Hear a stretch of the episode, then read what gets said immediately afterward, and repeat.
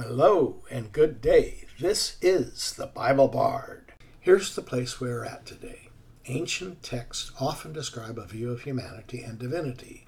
They describe what is much more than they describe what should be. The Bible not only describes humanity as it sees it, but also describes how humanity should be different from what it is, and then provides not only a goal, but the means to achieve that goal. The goal is so lofty and the means so very unusual that the entire project, viewed skeptically, seems fantastic and unattainable.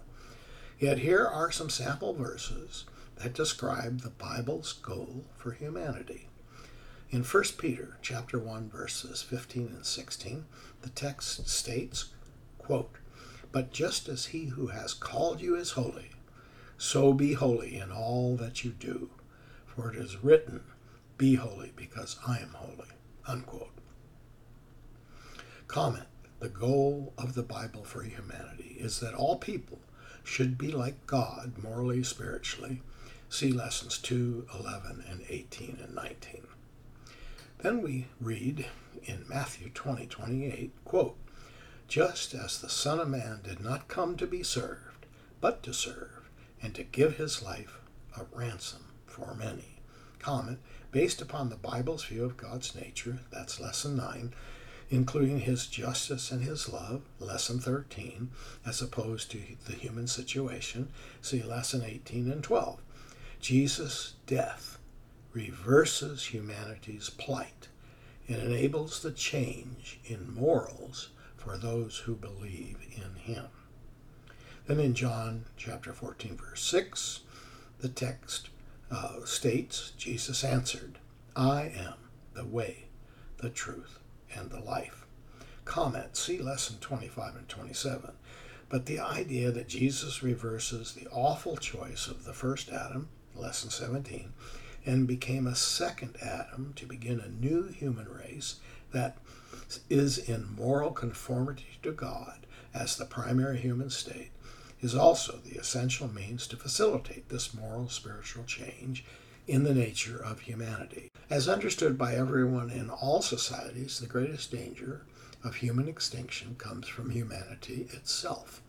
Some environmentalists have such a dark view of human evil that they suggest that humanity should be eliminated in order to save the planet Earth and every other life form on it. See the internet for multitude of answers to this greatest danger question. Other responses to this danger offer a few other solutions to this dilemma from just ignoring it as an allusion to the imposition of fascistic, despotic, elitist values to force a worldwide change in human behavior. Of course, this assumes that the values held by the ruling class, if imposed, will make humanity better, not worse. Modernism gave us utopian plans that totalitarian regimes imposed in the 20th century and that were supposed to better the world.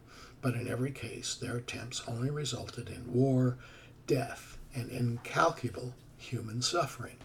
The Bible sees the entire human activity of self improvement as an impossible task. Human beings cannot fix themselves just as the dead cannot act out of their deadness to give themselves life. Some social critics tell us that they have learned from the fascist and the communist and can now, using better social and economic tools, improve the world where their utopian forebears failed. Not just the religious, but many other thinkers despair that humanity, through their leaders or any social program, can make the changes required to fix the human condition. Since the Bible's hope does not depend upon any human agency, its solution is more likely to succeed than one derived from humanity itself. When you read the Bible, this unworldly perspective comes through, convincing many readers that what the Bible offers is real life, which comes from a true understanding of the problem. The Bible solution offers a new way that is based on a power that has a non human, even alien origin. This is the way the Bible Bard works brief recitations, closely focused, no distractions, no rabbit trails. Send the Bible Bard any questions or remarks you care to offer to BibleBardUS at gmail.com. Glad to hear from you. Thanks in advance for following and sharing content from the Bible Bard community. Thanks for listening. The Bible Bard does not get information about Jesus from religion or some theology people have developed in the past.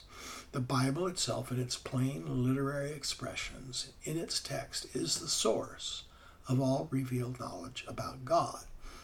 We're archaeologists trying to get to that source. Once you know what the Bible says, because you have read it or heard its clear teaching for yourself, you are no longer dependent on religious ideology for your information. Get what the Bible says